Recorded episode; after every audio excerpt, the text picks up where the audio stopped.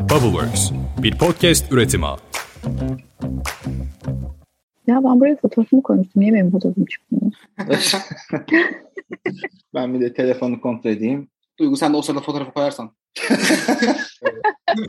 ya çok enteresan evet konuştum niye çıkmıyor? Bunları kesiyoruz Atakan. Bunları yayınlamıyoruz. Hiç şüphem olmasın. Hepsi bir şeyde Spotify, Apple Podcast dağılmış böyle. Bilgisayar mühendisiyim diyor ama Zoom'da fotoğrafını değiştiremedi falan diye.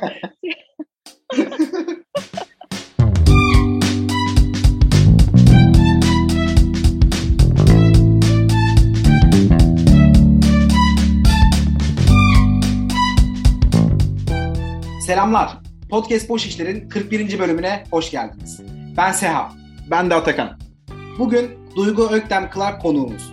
Duygu, girişimcilik, yatırımcılık ekosisteminde oldukça tanınan, özellikle Silikon Vadisi ile Türkiye arasındaki ilişkileri ve yarattığı değerle bildiğimiz birisi. Duygu, hoş geldin. Atakan, sen de hoş geldin. Teşekkür ederiz. Çok teşekkürler. Çok nazik giriş için ayrıca teşekkür ederim. Rica ederim. Ne demek? Sanki böyle biraz önce çok fazla sorun yaşamamış gibi doğal doğal podcast'a başladık. İkinize tebrik ediyorum ama ben yapamayacağım ya.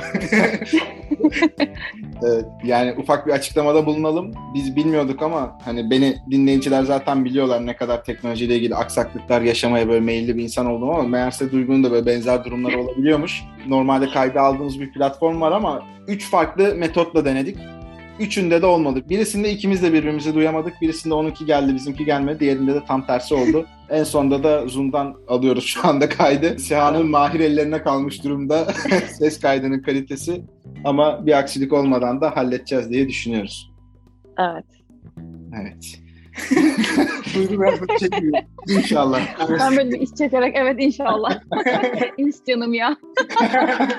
Valla Duygu aslında bir iki şey daha yapmak istiyorum ama bir an önce istiyorum ki bir yandan da kaydı da en azından başlayalım. Hani bir şey olursa evet. da kurtardığımız bir yerler olsun. O yüzden zaten hani pek çok kişi seni yakından tanıyordur ama oldukça böyle deneyim dolu ve yanılmıyorsam 2015'te Amerika'ya Silikon Vadisi'ne taşınmıştın. Ondan sonrasında da daha da böyle artan bir yoğunluğu olan bir yolculuğun var. Senden rica etsek bir hikayeni anlatarak başlayabilirsen çok seviniriz.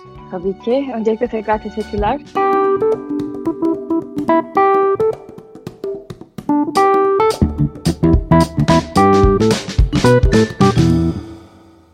Ben aslında bilgisayar mühendisiyim, teknik kökenliyim. Fakat okuldan mezun olduktan sonra hep teknik bilgimi böyle iş, business tarafında kullanacağım projelerde yer alma fırsatım oldu. TÜBİTAK'ta çalıştım. TÜBİTAK'ın Avrupa Birliği ofisinde.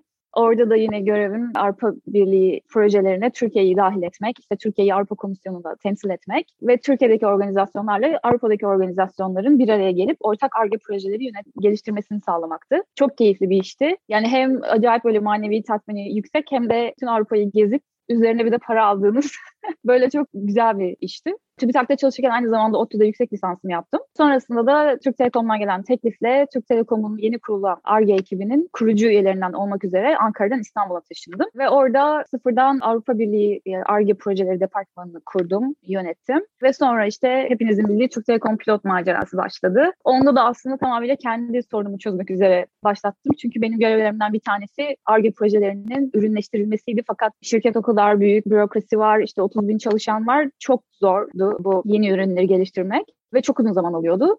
Bunu çözmemiz lazım diyerek aslında yola çıktık ve tabii o zamanlar Türkiye'de çok böyle konuşulmuyordu hızlandırma programları falan ve Türk Telekom pilotu kurduk. Şirkette kimsenin haberi yoktu. Bütün şirketi CEO dahil bütün üst yöneticileri ikna etmek zorunda kaldığımız böyle bir kurumsal girişimcilik macerası oldu orada. 2013'te pilotu başlattık. Onu kurdum yönettim. Sonrasında işte Silikon Vadisi'ne çok sık gelip gitmeye başladık pilotla.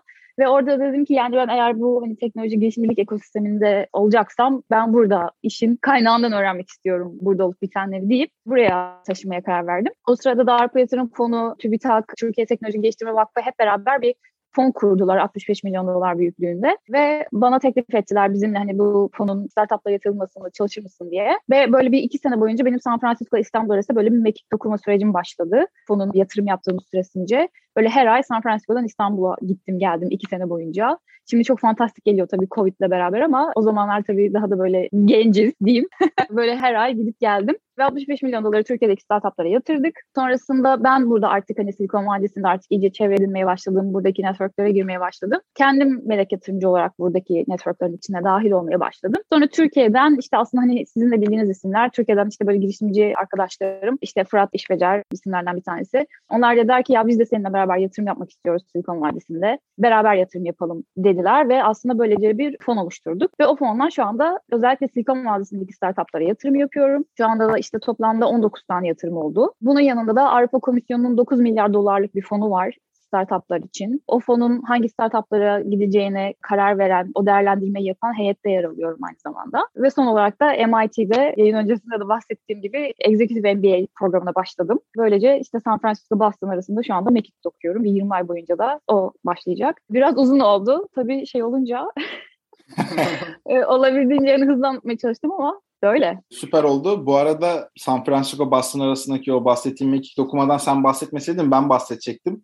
Yani hani genç izledin halen daha o gençliğin dinamizmi devam ediyor belli yapabiliyorsun. Biz yani bölüm öncesinde bir sürü aksaklık yaşadık arkadaşlar. Hani biraz önce bahsettiğimiz gibi ama her şeyden daha çok Duygu'nun artık MIT'de MBA'ye başlamış olmasına şaşırdım. Çünkü yani bu yoğunluğun içerisinde hani ne bileyim herhangi bir böyle sıradan bir üniversitede başlamadığı ve insanlar işte ben MIT'de, Harvard'da vesaire benzer klasmanda bir üniversitede lisans, yüksek lisans benzeri bir eğitime başlıyorum dediğinde o bir olay olduğu ve sadece ona yöneldiği için gerçekten dedik büyük bir cesaret yani. Bunun için de ayrıca tebrik ederim ana konuya geçmeden önce. evet çok sağ ol Atakan. Ben de Atakan'la seha ediyordum ki yani inanamıyorum hala bu yaşta ödev yapıyor oluşuma. yani çok keyifli tabii çünkü yani gerçekten hani böyle dünya çapında bir akademik kadro var. Yani sınıf arkadaşlarım inanılmaz böyle her biri işte Pentagon'un cyber projelerinden sorumlu yani cyber security'sinden sorumlu kişi de var. Boeing'in işte engineer, bütün bu mühendislik ekiplerini yöneten kişi de var. Yani inanılmaz böyle çok gerçekten yeni yeni şeyler öğrenebileceğim insanlar. Çok keyifli o yüzden. Ama bir yandan da tabii ki zor. Hem yani neredeyse başka bir ülkeye gidiyor gibisiniz. Yani 6 saat sürüyor San Francisco Boston arası. 3 saat saat farkı var. Neyse biraz daha konuşursam e, drop out edeceğim. o, yüzden, o yüzden mutluyum deyip kapatayım. Tamam. Süper. Dersler nasıl gidiyor ya? Bu arada sınıf şey gibi değil miymiş? Yani bu kadro aynı anda uçağa binmesin lütfen. Seninle o klasmanda bir kadro. Evet şimdi bugün toplanma amacımız aslında Turkish Collective hakkında böyle oldukça detaylı derinlemesine sohbet edebilmek. Bununla ilgili Seha ile beraber çok merak ettiğimiz şeyler var. Dinleyicilerimizden, takipçilerimizden aldığımız bazı sorular var. Fakat öncesinde şöyle bir başlangıç yapalım istiyoruz Duygu. Tasarım düşüncesinin persona görüşmelerinde falan da vardır ya.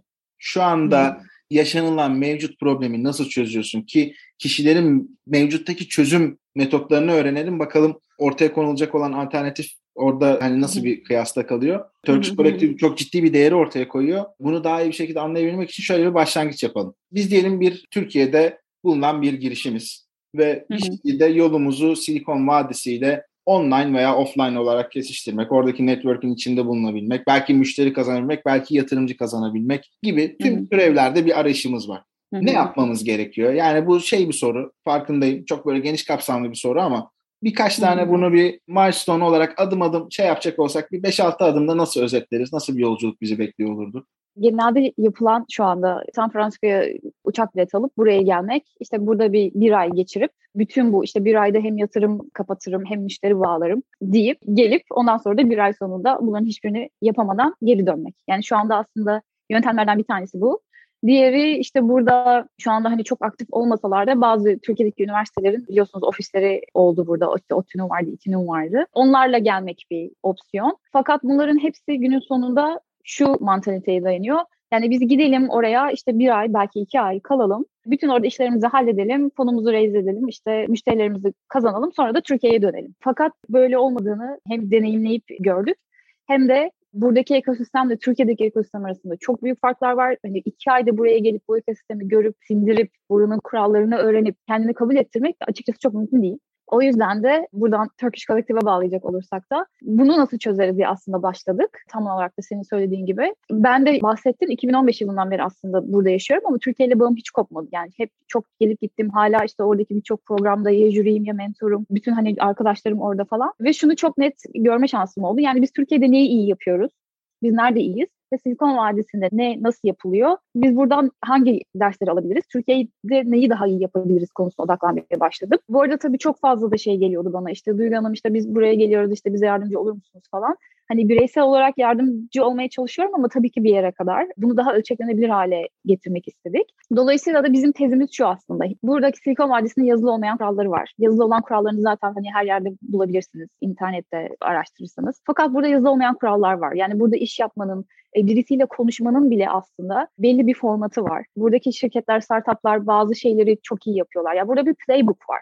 Yani bu playbook'a göre bütün bu startuplar bu büyük başarıya ulaşıyorlar. Dolayısıyla Türkiye'de bu playbook'un bilinmediğini düşünüyoruz. Playbook bir iki ay vakit geçirmekle anlaşılabilecek bir şey değil. Dolayısıyla bizim şeyimiz şu. Biz yıllardır burada yaşayan, çalışan, burada startup kurmuş, satmış, buradaki girişimcilere yatırım yapan insanlar olarak gerçekten burada oyunun kurallarını nasıl işlediğini bilen insanlar olarak bunu çok filtresiz bir şekilde, çok dürüst bir şekilde Türkiye'deki startuplara aktaralım. Temel çıkış amacı bu.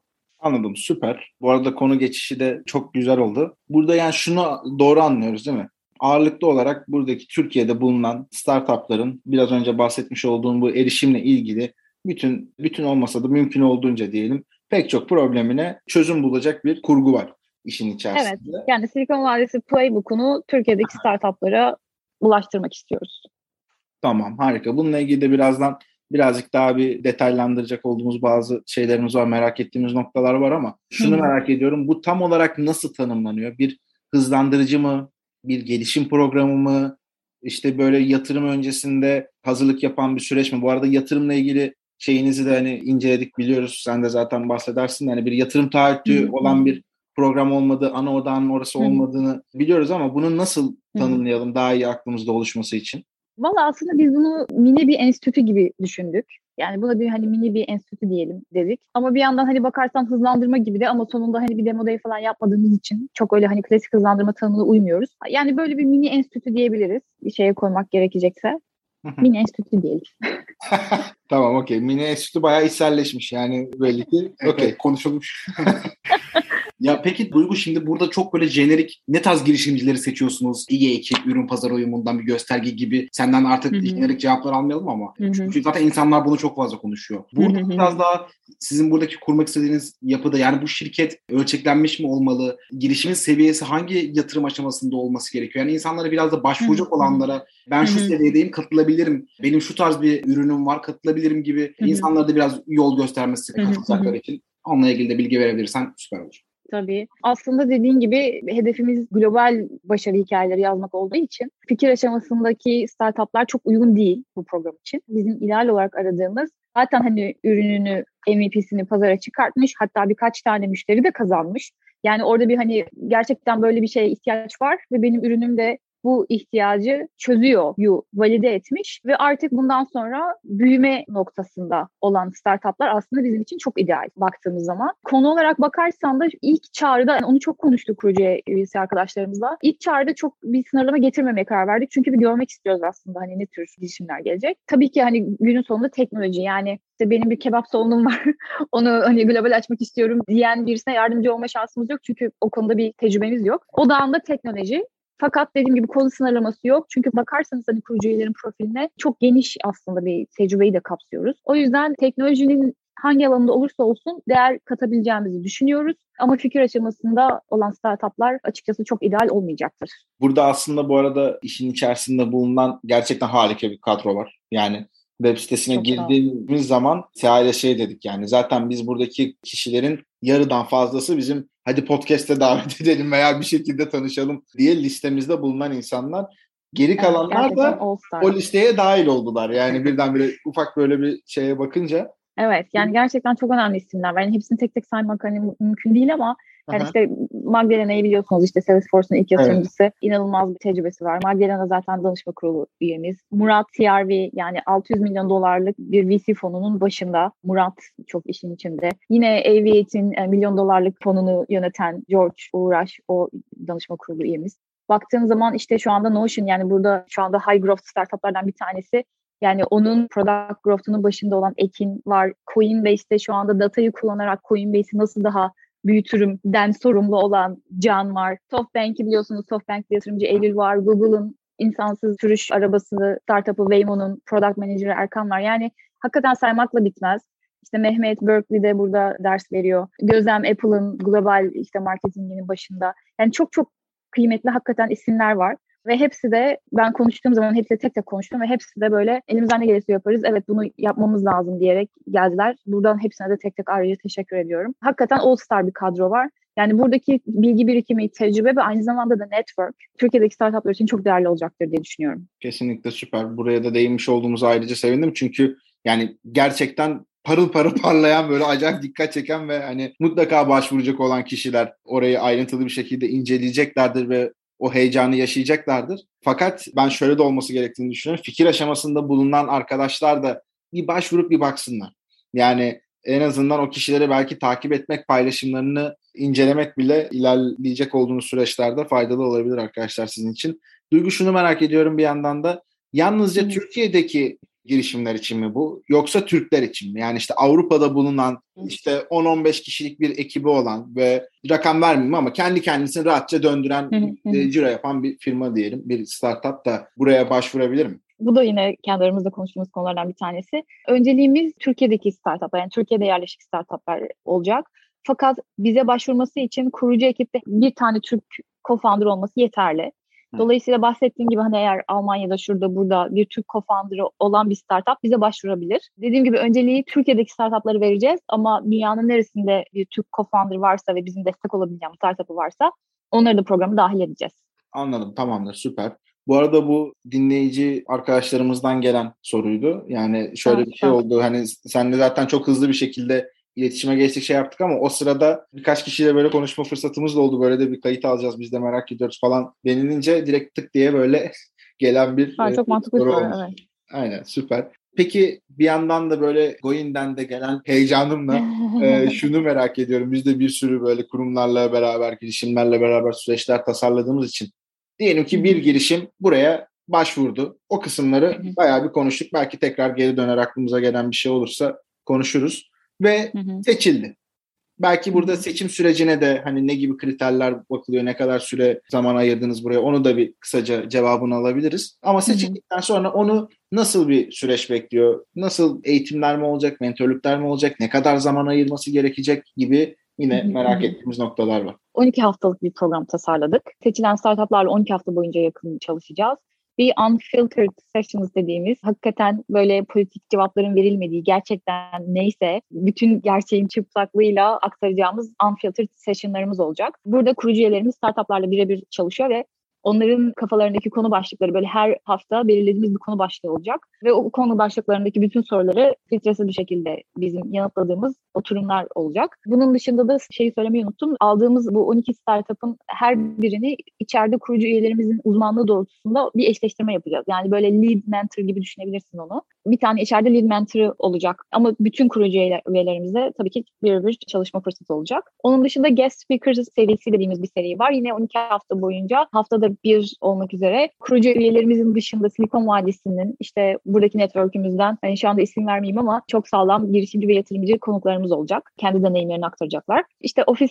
saati dediğimiz, ofis hours dediğimiz bir oturum var. Bu da iki haftada bir gruptaki diğer seçilen startuplarla beraber aslında ortak çözmeye çalışılan problemleri konuştuğumuz, biraz böyle hani peer yardımlaşmasını ön plana çıkardığımız bir oturum. Biraz orada açıkçası hani Y Combinator'ın modelinden de ilham aldık. Çünkü onların bu işte ofis hour peer session'ları normal diğer session'lerden çok daha iyi gidiyor şeklinde bir feedback aldım ben YC partnerinden bir tanesinden. O yüzden onu ekledik. Network tabii ki network'ümüzü açıyoruz ama hani bizim hani bakın LinkedIn'e kiminle tanışmak istiyorsanız bize haber verin şeklinde değil de gerçekten o startup'ın neye ihtiyacı var? Yani gerçekten fundraising'e ihtiyacı var yoksa buradan acaba müşteri bulmaya mı ihtiyacı var? Önce o müşteri ihtiyacını belirleyip daha sonra bu kurucu üyelerin network'ünde kimler olabilir onu belirleyip daha sonra hani çok böyle to the point faydası olması için çok böyle birebir çalışacağımız bir kısım. O da network'ümüzü açma kısmı. Yatırım kısmını hani az önce sordun. Yatırım taahhüdümüz yok. Yani 12 haftayı bitirdikten sonra biz size şu kadar yatırım yapacağız bizim bir taahhüdümüz yok. Fakat yatırım yapmayı da çok açığız. Çünkü ben dahil grubun yarısı çok aktif şekilde zaten yatırım yapıyor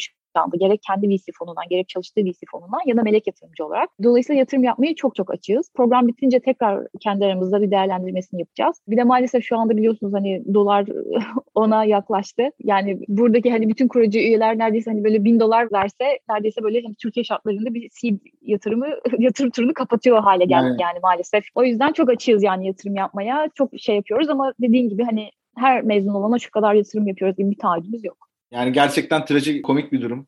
Evet, evet. Trajik kısmı birazcık daha da büyüyor yani bu arada gün geçtikçe. Hani biz de evet. yapıyorduk Çok ama artık yani döviz kazanan bir firma için bile bir noktada Türkiye'de bulunuyorsa gerçekten tedirgin edici bir durum var. Hem yatırım açısından hem de dışarıdan böyle yurt dışından müşteri kazandığın zaman elde edecek olduğun gelirle ilgili ama aynen, aynen. böyle bir iki, ikircikli bir durum var yani. Yani aslında dediğin gibi trajikomik bir durum. Bu durum Türkiye'deki startupların globale açılmasını zorunlu hale getiriyor aslına bakarsan. Yani sadece Türkiye pazarından para kazanılması belki bir süre sizi götürür ama hani şu andaki ekonomik konjöktüre bakarsak hakikaten globalden yabancı müşteri kazanmak çok daha ideal. Dolayısıyla o anlamda da hani bizim buradaki network'ümüzün faydası olacağına inanıyoruz. Yani inşallah düşündüğümüz gibi giderse. Dediğin gibi hani çok acıklı bir durum ama umarım bir şekilde bundan da hani ülkece çıkacağız. Bu arada biraz önce bir peer ilişkisinden de bahsetmiştin ya. Katılımcılar bitirdiği zaman burada bir alumni yapısı tarzında bir şey kuruluyor olacak mı? Veya işte bir give back kültürü vardır ya genelde bu tarz şeyler evet. programlarda. Hani kurulduktan sonra yatırım oldu veya olmadı. Orası işin başka bir Oraya geçiyorum da. Sonrasında nasıl bir iletişim yürütülüyor olacak? Hem sizlerle katılımcılar arasında hem de katılımcıların kendi arasında. Ya bu aslında çok önem verdiğimiz bir konu. Çünkü hem benim işte Türkiye komplo sürecindeki gözlemlerimden bir tanesi. Mesela bizim ilk mezun olan startuplar hala şu anda böyle çok yakın ilişkiler. Hala birbirleriyle çok sık görüşüyorlar. Burada Y Combinator'ın ben Angel grubundayım aynı zamanda. O yüzden hani onlarla çok içli dışlı olma şansım oluyor. Onlarla da konuştuğumda hani bana söyledikleri hep şey o. Mezun network'ünün çok çok kıymetli olduğu. Dolayısıyla bizim de aslında yapmak istediğimiz dediğin gibi böyle bir hani Turkish Collective mezunları olsun. Hatta başvuru formuna koymadık ama kabul edeceğimiz startuplardan şöyle bir taahhüt yani sözlü taahhüt isteyeceğiz. Yani evet ben şu anda Turkish Collective'e giriyorum ama mezun olduktan sonra benden sonra gelen ekiplere de yardım etme sözü veriyorum. Yani bu yardım sana bir soru sorduğunda cevap vermek de olabilir ya da ortak bir iş yapmak da olabilir. Neyse yani onun formu. Ama öyle bir commitment istiyoruz açıkçası. Çünkü şu anda bakarsan mesela Y Combinator'ın en büyük değer önerisi özellikle B2B alanında çalışan startuplara aslında müşteri bulmak. Ben işte demo day'lerine de katılıyorum. Daha böyle iki ay önce ürün çıkartmış startup sunum yapıyor ve orada çat çat pilot müşterileri olarak işte Airbnb'nin Stripe'ın logosunu koyuyor. Yani inanılmaz büyük bir değer. Dolayısıyla biz de onun aslında Turkish Collective versiyonunu yapmak istiyoruz. O yüzden Alumni Network bizim için çok çok önemli. Gelen startupların da bu bilinçle gelmesini istiyoruz. Mezun olduktan sonra da az önce bahsettiğim gibi lead mentor'la iletişim halinde kalacak kurucu üyelerimiz arasında. Ama tabii ki kurucularımızın hepsine ulaşabilir. Sadece lead mentor koymamızın amacı hani süreci biraz daha efficient, daha verimli ve daha hızlı hale getirmek. Ama hani sorduğun için çok teşekkürler. Kesinlikle Alumni Network bu programın en büyük hani katkılarından biri olacağını düşünüyorum. Biz de soruyu hazırlarken aksi bir cevap alacağımızı çok tahmin etmiyorduk ama yine de insanlara resmi olarak duyurmak adına sormak gerekiyordu. Çok çok önemli bir konu. Özellikle böyle de bir networkle beraber de birleşince çok çok daha anlamlı bir hal kazanmış oluyor. Çok iyi oldu gerçekten. Ben de böyle kendi merak ettiğim bir konu var. Şimdi böyle gözümüzde Hı-hı. bir Amerika canlanıyor yani işte Amerika'da Silikon Vadisi'nde dünyanın Hı-hı. bütün böyle yetenekli insanların akın akın gittiği ya da işte oradan Hı-hı. böyle çok güzel startupların çıktığı, çok yüksek değerlemelerin, çok yüksek paraların değerleme olarak yatırıldığı şirketleri daha çok Amerika'da görüyoruz. Silikon Vadisi'nde. Hı-hı. Türkiye'den çıkmış bir girişimcide şöyle bir endişe olabileceğini düşünüyorum. Yani burada çok rekabet vardır, çok beklenti vardır. Hı hı. Yani ben işte diyorsun ya orada bir tane playbook var. Yani playbook deyince bile hı oradaki maddeler insanların gözünü korkutuyor olabilir. İnsanlarla networking kurarken yapılması gereken şeyler var. Yani birçok böyle farklı farklı aslında ürkütücü gelebilecek konu var. Burada. Türkiye'deki girişimcilere hem buraya başvuracak hem de işte başka girişimcilere nelere hazırlıklı olmalılar? Nasıl adımlar atmalılar? Yani bu konudaki onlara böyle verebileceğin insight bilgiler var varsa harika olur. Valla dediğin gibi aslında çok fazla şey var. Bunlar da hiç konuşulmuyor yani böyle bir hani sır gibi saklanıyor hakikaten. Bizim aslında programda amacımız bunu hani bir sır olmaktan çıkartmak. Çünkü bana sorarsanız bence Türkiye'deki startupların teknik kapasitesi buradan daha iyi. Yani bunu çok samimiyetle söylüyorum. Biz teknik olarak çok çok ilerideyiz. Fakat bizim burada neyi iyi yapıyorlar ve biz neyi iyi yapmıyoruz noktasında storytelling yani onun Türkçesi eleştiriler gene. diyebiliriz belki. Yani evet ama hani birbirini karşılamıyor aslında. Yani orada bir evet. meddah, meddah. Yani, meddah. Ya işte evet aklı o geliyor ama ne kadar zamansız bir espri ya. Bütün ciddiyeti bozdu. yani evet işte o geldiği için ama aslında o değil. Orada hani hikaye anlatıcılığı aslında bütün o markanın hikayesini anlatmak. Yani çok size bir şey örnek vereceğim. Yani burada işlerin nasıl yürüdüğüne dair teknoloji startup'ı bile değil. Yani size vereceğim örnek. Burada işte bilinen bir tane çok bir marka var. İşte ben oğluma yağmur çizmesi aldım. Bayağı bildiğiniz Allah'ın plastik yağmur çizmesi yani. Hani yağmuru dışarı çıktığınız zaman yağmur yağarken işte ayakları ıslanması. Yani son derece basit yani. E, ve eve ürün geldi. Ve bu burada hani Silikon Vadisi startup'ı. Eve ürün geldi ve kartta şu yazıyor. İşte bizi tercih ettiğiniz için teşekkür ederiz.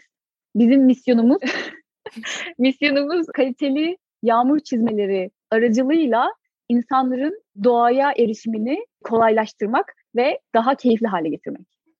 Allah Allah. Yani şimdi Şimdi bakarsan hani anlatabiliyor muyum yani burada işlerin hani Allah'ım yağmur çizmesi satan startup'ı kendine bunu misyon edinmiş. Böyle bir misyon olduğunu söylüyor ve bütün işte gönderdiği paketlerin içine bunu koyuyor. Yani inanılmaz yani bence bu çok çarpıcı bir örnek çünkü bu teknoloji startup'ı bile değil. Anlatmaya çalıştığım şey şu burada hani işin teknik tarafından ziyade sen nasıl pozisyonluyorsun markanı? Senin işte misyonun ne? Gerçekten o misyonun altını doldurabiliyor musun değerlerinle? İşte özellikle az önce Seha bahsetti. Burada hani çok fazla rekabet var. İşte bu rekabetten kendini nasıl sıyıracaksın? Ama oradaki buradaki cevap şey değil yani. Yatırım alıp Facebook'a, Instagram'a işte daha fazla reklam vereceğim. Hani bu bunun cevabı bu değil. Yani orada senin çok daha akıllı go to market stratejisini, hani çok daha akıllı customer acquisition stratejini biliyor olman lazım. Ve bunları önceden çalışıp buradaki insanlarla onu komünike ediyor olman lazım. Yani eğer buraya gelip konuştuğun yatırımcıya tam olarak siz ne yapıyorsunuz diye sorduğu zaman sen orada sen ürünü anlatmaya başlarsan bu mesela Silikon Vadisi'nin yazılı olmayan kuralı onlar senin kafasında başka bir pozisyona koyuyor. Ama orada sen misyonundan yani benim misyonum bu ve aslında benim startup'ım sadece o misyonu e, gerçekleştirmek üzere geliştirdiğim bir araç şeklinde anlatırsan ya da senin işte kullanıcıları nasıl kazanacaksın bununla ilgili planın ne dediği zaman e çünkü işte Facebook'tan ulaşıyorum çok iyi targeting yapabiliyorum dersen mümkün değil yani buradaki bu konuşmayı devam ettirmen. Çünkü orada çok çok başka metodlar metodolojiler konuşuluyor burada toparlarsam bizdeki teknik kapasite kesinlikle çok daha iyi buradan. Fakat bizim dediğim gibi o işte playbook dediğimiz ürün ilk çalışanlarına, yatırımcılarına, müşterilerine bunu nasıl anlatıyorsun? Nasıl bir hikayeye sahipsin? Bunun brandingini nasıl yapıyorsun? Bunun altını nasıl dolduruyorsun? Sadece hani söylemek de değil. ile ilgili aslında yapılan adımlar var. Bu kısımlarda ben eksik olduğumuzu düşünüyorum. O yüzden buraya gelirken de bu bence kafalarında tutmaları gereken şeylerden bir tanesi. Diğeri de bizim maalesef yani ne diyeceğim onu bilmiyorum açıkçası. Hani kelimeleri de doğru seçmeye çalışıyorum ama böyle biraz hani Orta Doğu kültüründen gelen böyle yaparız abi. Hani aslında öyle bir şey yok ama hani yaparız ya da olmayan bir şey varmış gibi gösterme gibi bir şeyimiz de olabiliyor bazen. Hani işin heyecanıyla heyecanıyla, o konuşmanın heyecanıyla. Mesela o burası için çok büyük bir ne derler red flag. Yani çok büyük bir uyarı. Hani direkt kafasında kişinin seni silmesi için yeterli. Çünkü Burada mesela şöyle bir şey var. Yani burada yatırımcı da olursan ol, girişimci de ol, ne olursan ol. Yani bu ekosistemin içindeysen seni dürüst olman çok önemli. Yani eğer sen birine bir şey söylüyorsan ve eğer o doğru değilse, bir şekilde doğru değilse yani yüzde yüz doğru olmaması değil. Yani eğer bir anlattığın hikayede böyle yüzde on, yüzde yirmilik bile böyle bir hani ekstra abartma payı varsa seni direkt ekosistemden dışlıyorlar. Bu mesela çok hassas bir konu ve bir kere dışlandığın zaman da bir daha buraya tekrar girmen çok zor. O yüzden bizim hani o mantıktan biraz sıyrılıp gerçekten neyse o you anlatmamız lazım. Bunu sadece girişimciler için söylemiyorum bu arada. Türkiye'de maalesef hani yatırımcılar da baktığın zaman böyle fake it till you make it mantığını çok içselleştirmiş ve nerede duracağını bilmeyen bir şeyler var. Yani bir, bir grup personası var diyeyim. O yüzden hani o, o gerçekten çok önemli. Belki de en önemli şeylerden bir tanesi yani buradaki networklere girerken ve o network'ü sadece girmek değil, o network'ün içine dahil olup hani o network'ü kullanabilme e, noktasında bilmiyorum anlatabildim mi biraz? Yani e, bence çok net anlattın. Biz de onu çok net bir şekilde anlıyoruz. Hallederiz abicilik durumu var biraz. Biraz önce söylediğim fake it until make it'i sanki biraz şey gibi böyle fake it until fake it gibi.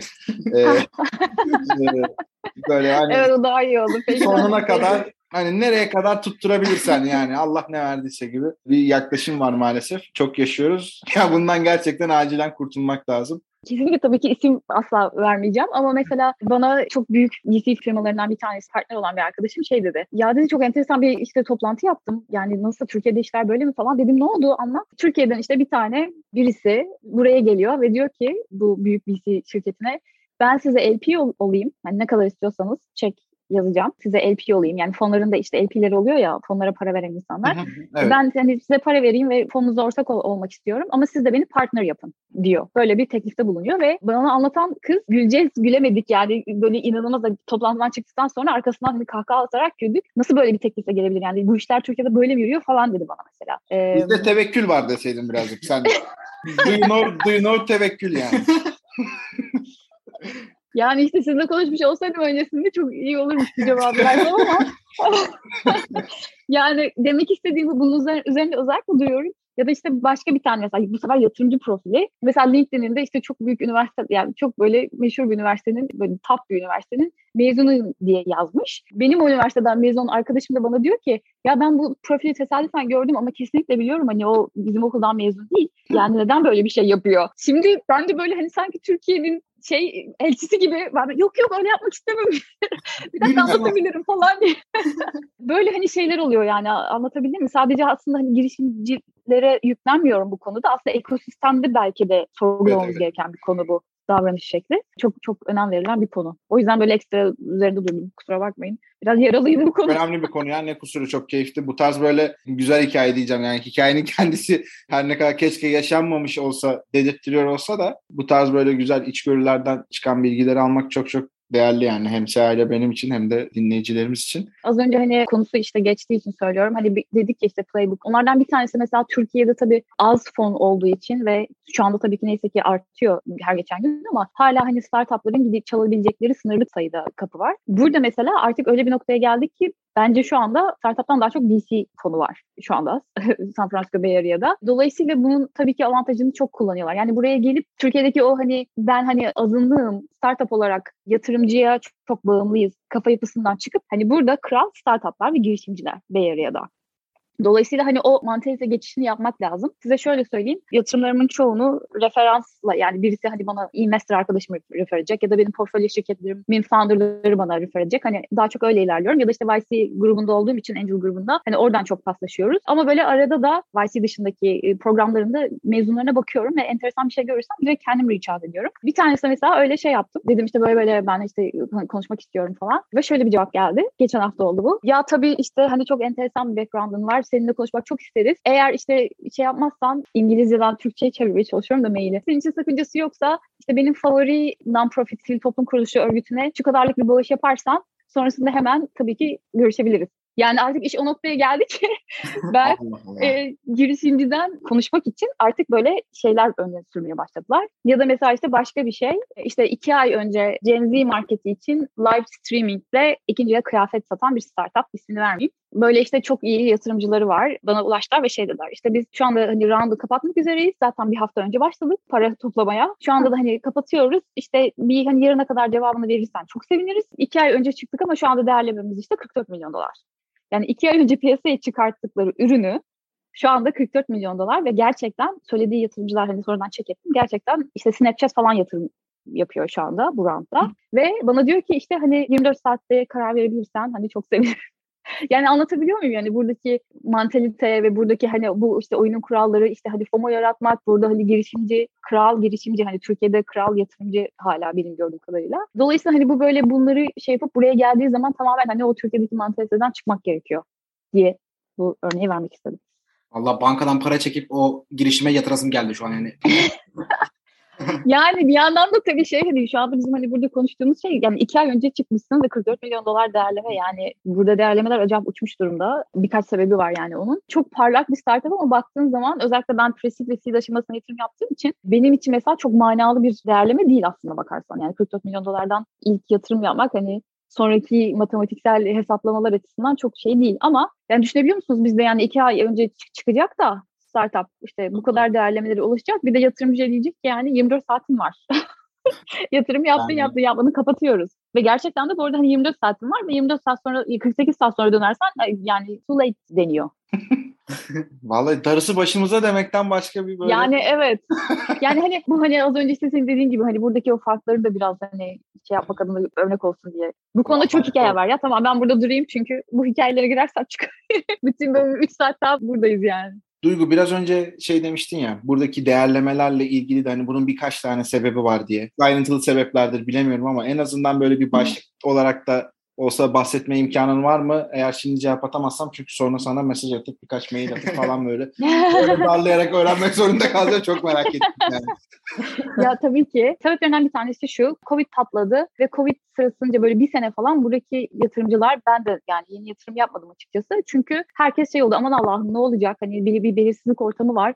E, paramızı yeni girişimlere yatırmaktansa Covid'den çok kötü etkilenecek olan portfolyo girişimlerine aktaralım gibi bir düşüncemiz oldu. Ve o sırada herkes böyle önünü görmek, işte herkesin ailesi var, aman Allah'ım işte çocuğum okula gidecek gitmeyecek mi falan filan. Hani hem aile şartları hem de bu global ekonomi bu Covid'den nasıl etkilenecek, ben nasıl pozisyon almalıyım şeklinde böyle bir bir seneyi falan hiç kimse yeni yatırım yapmadı. Sonrasında hani artık böyle biraz daha Covid bu işte aşılar vesaireden sonra biraz daha ortam daha hani yönetilebilir hale gelince bu sefer ellerinde harcamadıkları paralar kaldı ve onları da VC'ler harcamak durumundalar. Belirli süreleri var harcamaları için. O harcamadıkları paraları tamam artık hani önümüzde görmeye başladık diye saçma sapan startuplara atmaya başladılar. Yani bu due diligence süreleri falan acayip kısaldı ve bir anda böyle paraları saçmaya başladılar. Sebeplerden bir tanesi bu. İkincisi de Tiger Effect dediğimiz yani bir Tiger Global'ın milyar dolarlık erken aşama fonu raise etti Tiger. Ondan sonra arkasından Sequoia, arkasından işte Kleiner, arkasından SoftBank bütün bunlar böyle milyar milyar dolarlık erken aşama için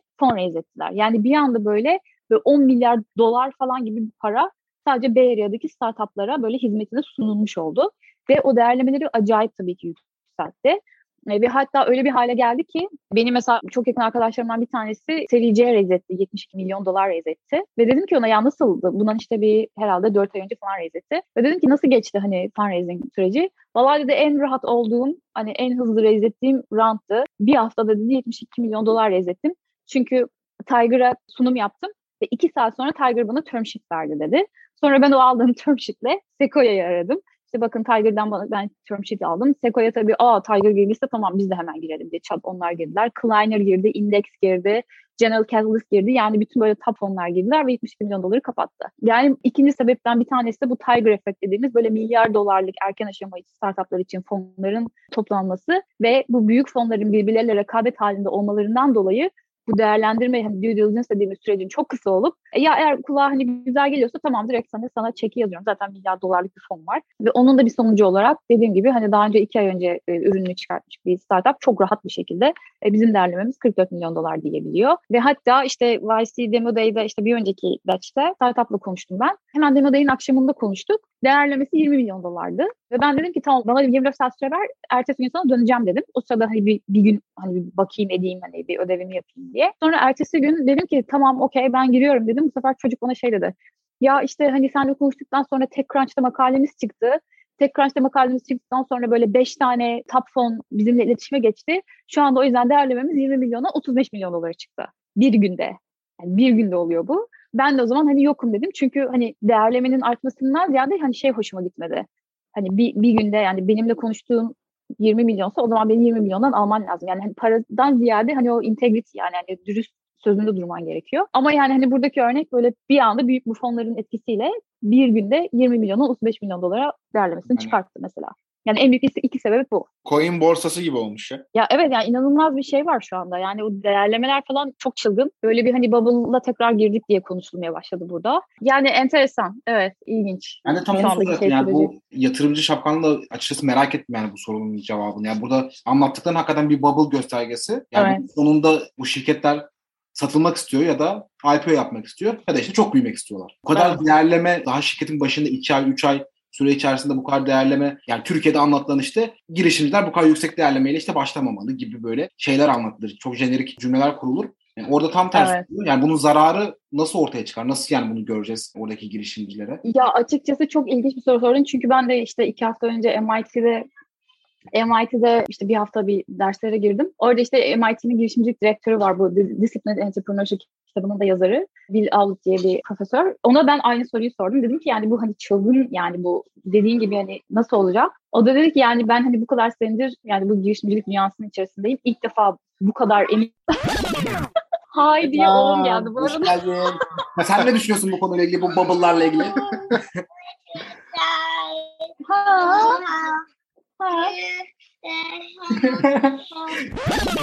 Yani o dedi ki yani bu kadar yıldır e, ben bu işin içerisindeyim ilk defa hani endişeleniyorum ve defa eminim ki bu bubble'ın içerisindeyiz. Hakikaten bizim için dedi çok akademisyenler olarak çok enteresan bir research alanı olacak. Çünkü bunun etkilerini hani gerçekten çalışmak istiyorum. Ama işte şu anda da Amerika'da işte enflasyon biliyorsunuz işte çıkmaya başladı falan. Yani çok enteresan yani kimsenin olacağını bilmiyor. Ama sağlıklı bir şey olduğunu da düşünmüyorum. Büyüme olduğunu düşünmüyorum. Öte yandan tabii ki burada yani şu anda en popüler konulardan bir tanesi şu anda işte Web, Web 3. Bütün bir işte decentralization, blockchain, işte NFT'ler ve ne, inanılmaz yani günde hani diğer yatırımcı arkadaşlarımla konuşma yapıyorsam dördü kesinlikle bu konu üzerine. Tabii onun da böyle biraz insanların kafası karışık yani hem bu işte bubble hem bir yandan bu işte decentralization'da gelen bu dinamikler nasıl değiştirecek falan yani enteresan bir zaman genel olarak ama girişimciler için yani fon raise etmek için, startup kurmak için çok çok doğru bir zaman. O yüzden Turkish Collective'a başvuruları bekliyoruz diyerek.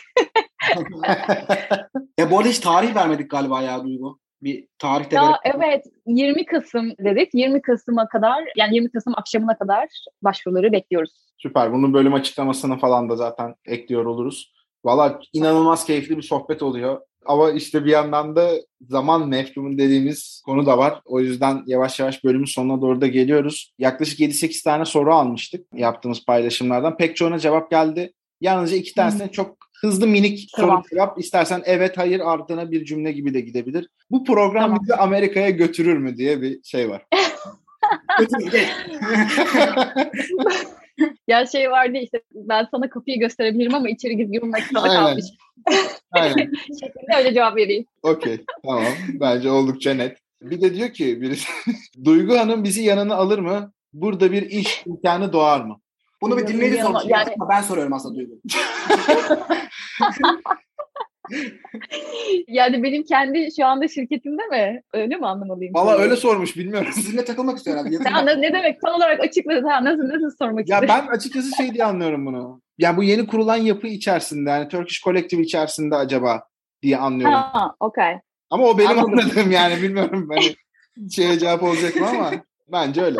Valla Turkish Collective için e, şu anda hani çok teşekkür ederiz ama operasyonda bize e, aşırı aşırı destek olan iki arkadaşımız var. Buradan Asrın ve Umurcan'a da teşekkür edeyim. Asrın da Berkeley'de öğrenci. Umurcan da yeni MBA'den mezun oldu. Yani operasyon kısmında sağ olsunlar çok güzel destek veriyorlar. Ama sonraki dönemlerde tabii neden olmasın? Çünkü nereye gideceğini hani bu programı bilmiyoruz. Açıkçası hani şey de oldu. Ben böyle Türkiye'deki arkadaşlarıma bahsedince Turkish Collective'den ya işte biz de hani bunun bir fon yapısını oluşturun. Hani biz de fona LP olalım. Böyle bir all-star kadro var. Hani bunu neden bir fonla çevirmiyorsun şeklinde feedbackler de geldi açıkçası ama şu anda bir ilk daha bir hani bir başlayalım bir nereye gidiyor görelim. Biz de sonuçta startup gibiyiz yani. Dolayısıyla biz de muhtemelen birkaç pivot yapacağız. O yüzden programın nereye gideceğini bilmiyorum. Hep beraber hep birlikte geliştireceğiz. İleride tabii ki neden olmasın ama şu aşamada çok teşekkürler diyerek cevaplamış olayım. Biz de teşekkür ederiz. Yine bir yerlerde hayaller yıkıldı be.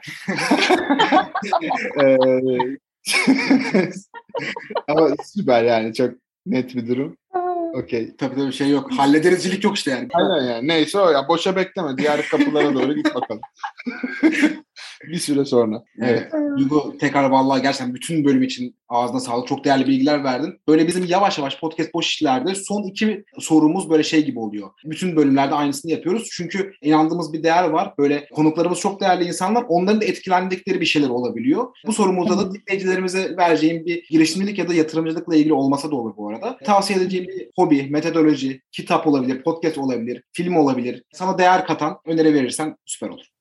Valla şeyi söyleyeyim, kitap tavsiyesi vereyim. Bir tanesi sevgili benim de mentorum, arkadaşım ve danışma kurulu üyemiz Magdalena Yeşil'in Power Up kitabını özellikleri teknoloji dünyasındaki yani aslında kadın erkek ama tabii ki özellikle teknolojideki kadınların güçlenmesi adına yazılmış harika bir kitap. Onu çok tavsiye ederim gerçekten. Diğeri de hakikaten beni çok etkileyen belki biraz klasik olacak ama ben Horowitz'in The Hard Thing About Hard Things kitabından çok etkilendim. Okumamış olan varsa onu kesinlikle çok öneririm. İkincisi de şu anda benim işte profesörlerimden olan The Discipline Entrepreneurship kitabının yazarı Bill Outlet MIT'den. Onun da gerçekten o kitabını da çok tavsiye ederim. Kitap olarak üç tane de böyle bir tavsiyem olmuş olsun. Podcast olarak da tabii ki sizin podcastinizi zaten takip ediyorlardır diye düşünüyorum. Onun dışında da How I Built This gene evet. hani bilinir. Ben çok keyifle dinliyorum. Onu da çok tavsiye ederim boş işler ve havai Birtis bu işi bitirir zaten bence. Valla yani yan yana bulunmak evet gerçekten bizim için de mutluluk kaynağı oldu. Havai Birtis zaten havalara uçmuştur diye düşünüyorum bu bölümü dinleyip. yani bizim için iki podcast vardır dünyada. Biri boş işler, biri Havai Birtis. Süper çok teşekkür ederiz. Buraya kesip artık reklam basarız yani. A- aynen bunu acilen büyük para yatıralım buraya. Tamam mı? Hemen reklamını verelim. Evet süper Duygu çok teşekkür ederiz. Bölümü bitirirken biliyorsun zaten paylaşmıştık da daha önce. Girişimcilik nokta noktadır. Girişimcilik boş iştir diye biz başlamıştık aslında bu yolculuğa. Seninle de paylaşmıştık oradaki nazire yapmış olduğumuz yapıdan. Ve ondan sonra işte neler gelmedi yani cesaret, kanter, gözyaşı, uykusuzluk vesaire vesaire. Sen bunu nasıl tamamlarsın? Girişimcilik nokta noktadırın Cevabı sende nedir? Girişimcilik bence misyonerlik. Bir misyon belirliyorsun ve o misyonu gerçekleştirmek üzere gerçekten hani az önce senin gibi kantar gözyaşıyla uğraşıyorsun. Biraz da delilik açıkçası. Ama girişimciler sayesinde çok klasik olacak ama dünya hakikaten daha iyi bir yer. O yüzden buradan bütün girişimcilere çok sevgiler gönderiyorum ve unutmayın ki bu ekosistemde en önemli şey sizsiniz, yatırımcılar değil.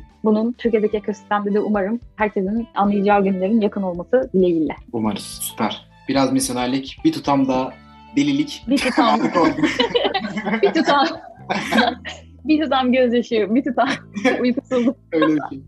Süperdi gerçekten. Ya biz misyonerlik deyince Atakan'la birbirimize baktık. Böyle gerçekten güzel tanımlayıcı bir şey de oldu. Girişimcilik sözü bizim için. Yavaş yavaş da artık kapanışa doğru geçebiliriz. Böyle son beklemek istediğin, şunu da söylemem gerekiyordu dediğin bir şey varsa eğer onu da alalım. Yoksa kapanışa doğru geçiş yapalım. Valla bayağı konuştuk. Ben de bayağı içimi döktüm diye düşünüyorum belki de. Bu hikayelerle ilgili çok dolu olduğum için teşekkür ederim bu, bana fırsat verdiğiniz için. Ne demek. Ee, ve çok da keyifliydi sizinle sohbet etmek. Atakan, Seha ayrı ayrı çok çok teşekkür ederim.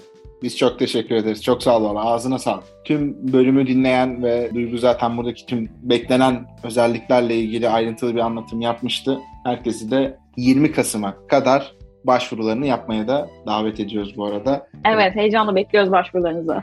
Süper. Kapatıyoruz. Kapatıyoruz. Podcast Boş İşler'in 41. bölümünü dinlediniz. Bizi dinlediğiniz için çok teşekkür ederiz. Önümüzdeki bölümlerde görüşmek üzere. Duygu ağzına sağlık. Kendine çok iyi bak. Bye bye. Görüşmek üzere. Bubbleworks